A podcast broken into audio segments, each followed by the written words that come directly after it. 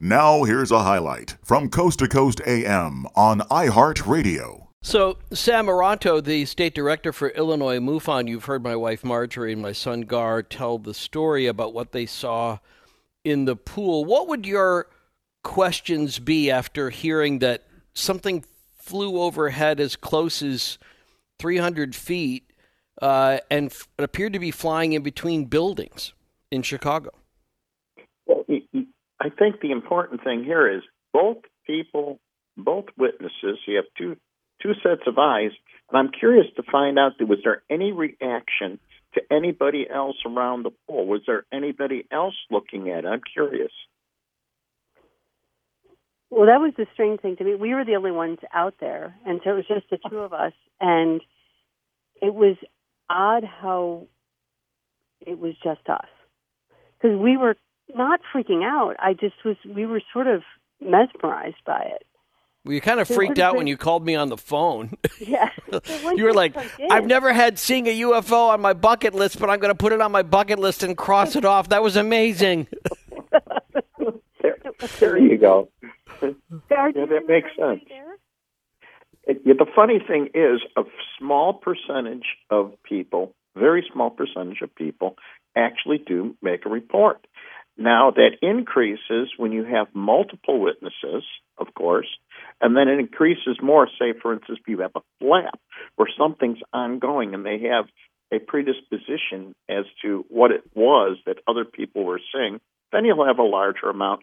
Your highest percentage would be with the mass sighting, where you have a, a cross-section of the demographic. Many people are seeing it. And then they, there's a higher percentage, probably closer to five percent um, when it comes to a mass sighting. Now, in your instance, uh, I think I actually have two reports that are relatively similar to what you saw and, and during September. What do you have? I have two reports. One was further west, and it was seen in the clouds. And then I have another one that does seem to fit what you're you're explaining. Again, is it, it does it seem more nebulous uh, if you were to describe it? Nebulous, yeah. Meaning the shape of it? Yes, like it's uh, changing. And I mean that were um, that what would you the, say? Yeah, weirdest part. Yeah, exactly. That it, it was the sort of um, changing nature of its movement, but also its ability to keep its di- consistent direction. So it was it was like that its actions were pr- propelling it, um, but it, it still had that sort of fluidity to it. They, they described it both immediately as like a jellyfish. Yeah, I remember well, it was that. like it was like how you would. Well, it's like how we've all seen when we see bioluminescent animals move through the sea. It seemed to be swimming, to me, in that way, in that sort of fluid way. Now, the first thing I think is what sort of material can, can give that type of effect. And immediately, I think the two of you already thought of it or came up with it, and that would be something like a cellophane or a plastic that is highly reflective. Um, and you can get uplifts between buildings. I think you may have covered that in, in your in your actual thought process, didn't you? Well, what was weird about it, and and Gar, I'd be curious if you felt the same way, was that that sense of of um, of transparency to it and the light as well, and that's why it didn't seem like a like a piece of trash. Yeah, it just didn't move that way. Uh, if I can interject, uh, Dennis Carlin, my friend Dennis Carlin, asks, was it silent? Did you hear anything? Did not did not hear anything. Um, and that was that was also just, you know, it was, you, you heard all the city noises, but then this was just sort of silently, peacefully moving through. Um The weirder part about the light, the light that it was emitting, or, or it felt like it was emitting, um, was that nearby there was a, a significant building. Um, and let's just say that building emits its own light. Um, and And so in, in sort of my thought process, it wasn't capturing that light. So, um, and that would have been maybe a, a better example of it being highly reflective and therefore reflecting that um, that source. Um, but the fact that it was almost defying that that light source for its own um, was was fairly significant. And again, you were saying it was approximately ten feet. You feel, if you were to say, because you have buildings there, and you know window size, right? And, and right. Yeah, and yeah. that's why. I mean, because of just its proximity to the other buildings as well as yeah. uh, to us, I could I could sort of approximate it on the windows and what I felt like it would be if I was closer to it. Yeah, so that's pretty big. Um, yet it's not monstrous. You know, it's not outside the scope of something that can be uh, taken uh, aloft with an uplift between buildings. So that would be my first element that I have to eliminate or try to eliminate as far as uh, anything like that. The other thing is, I'm hoping you would always hope to secure another vantage point of a, of another witness and, and get a report. So I was wondering if you'd be so kind to submit a report, which always is everything remains uh, anonymous with us, and I'd like to actually look at it and maybe report, uh, make a report later on uh, to your father as far as what we think it is. Well, they're I, not I, anonymous I, I, anymore. Yeah, exactly. Well, I'd be honored to do that, and I, I hope you know that your son, uh, Campbell, um, was that was his immediate uh, call to action for me. He was like, "You yeah. have to submit. You have to report it." Like, yeah, you have to do it. Like, I, and he sent me, he sent me the site.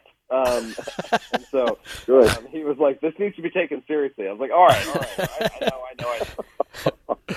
Well, there you go. Uh, and I hope you do file the report, and then wherever this goes, we'll bring in an update uh, coming up. Uh, but it sure was fun to no longer be the only one in the family who had seen something like that. All, although this idea of, you know, some people describe these SAMs as like uh, sky serpents or, yeah. right? There's different yeah.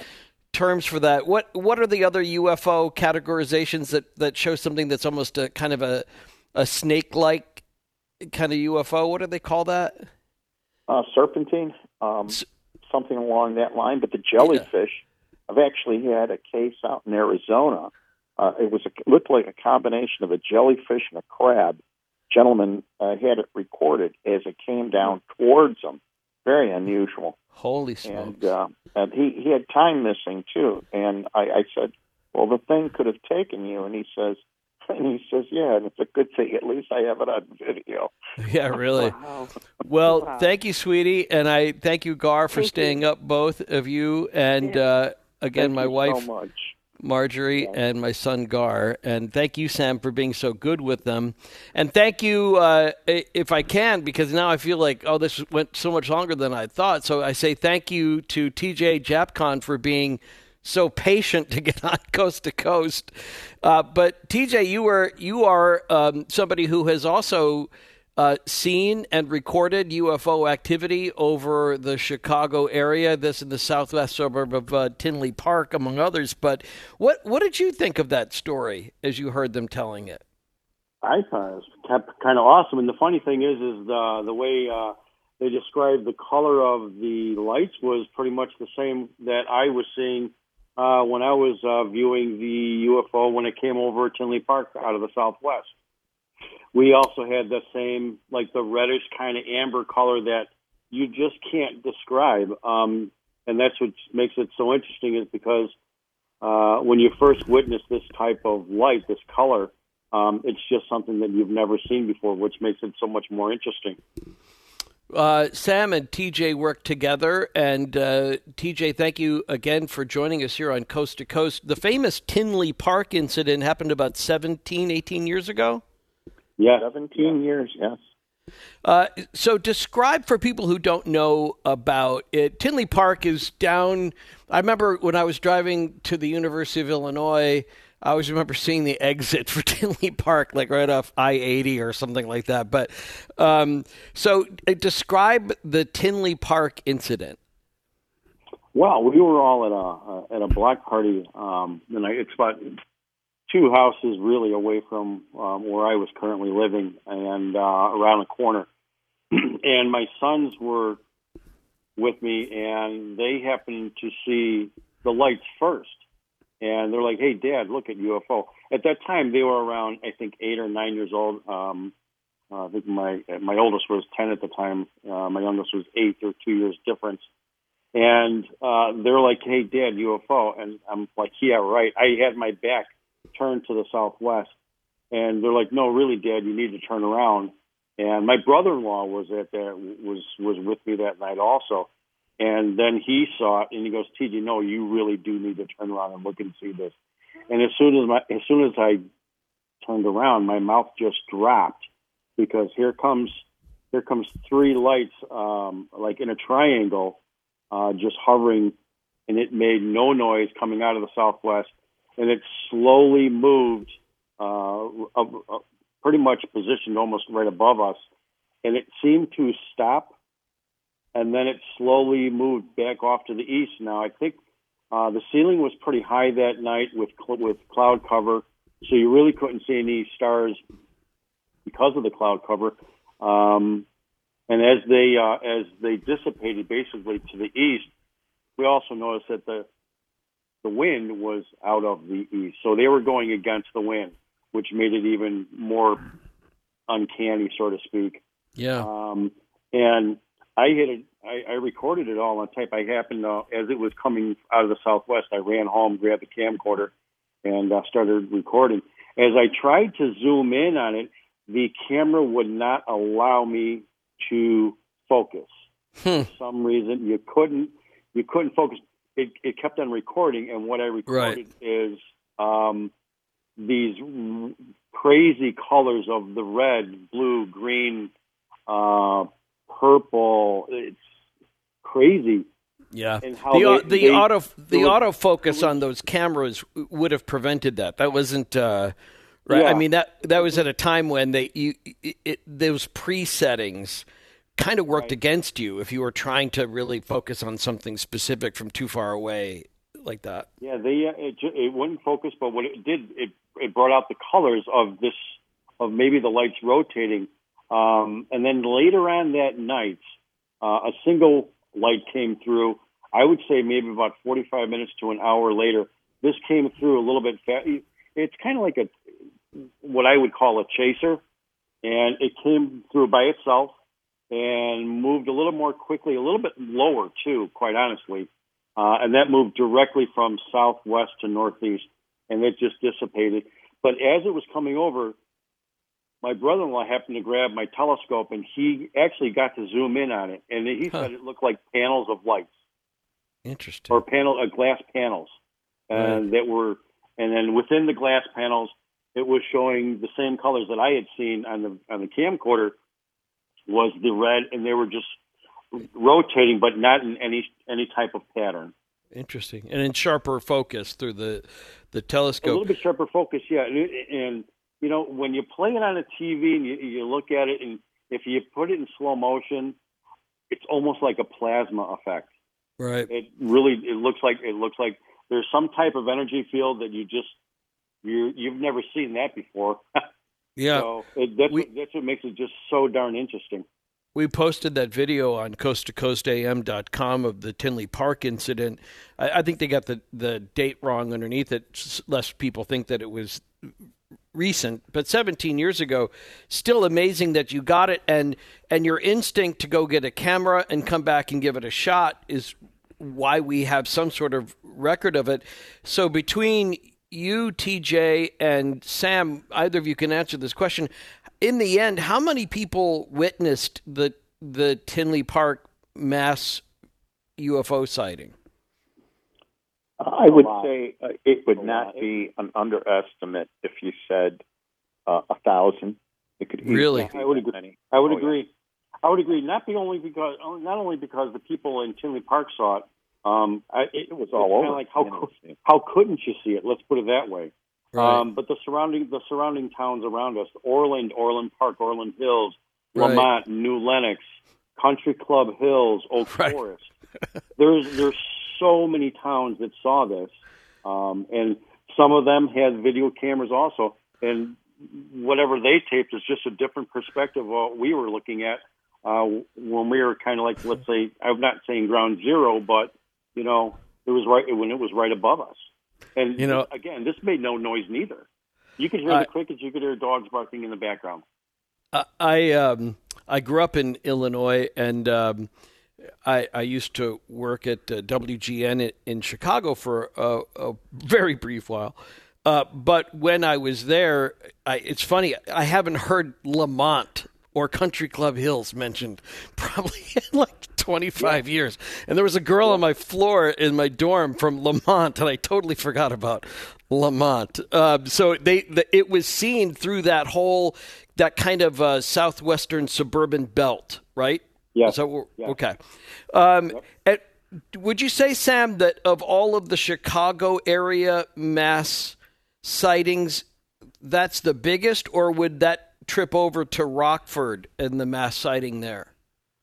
I think the both the both of them are very unique in this sense.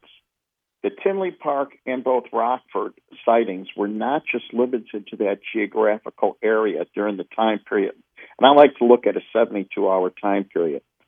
Each of those stretched over not just the state, but many states. In fact, the Rockford sighting, we had reports even from the Isle of Man during that time period. Oh, shut up, now, really? Oh, yes. Now, um, the, the Rockford sighting, and that seventy-two hour period each way, uh, the Aegean Sea, there was a sighting of, of the object, uh, British Columbia, Ohio, Indiana, wow. uh, Illinois, multiple uh, places throughout Illinois, uh, eventually leading into all the way being recorded in Melbourne, Australia, uh, on the I believe it was the twenty-third, and we have a sixteen hour uh, difference. Yeah, and, really. And, yeah, so in other words, this isn't something that was an isolated incident. It was uh, it was worldwide.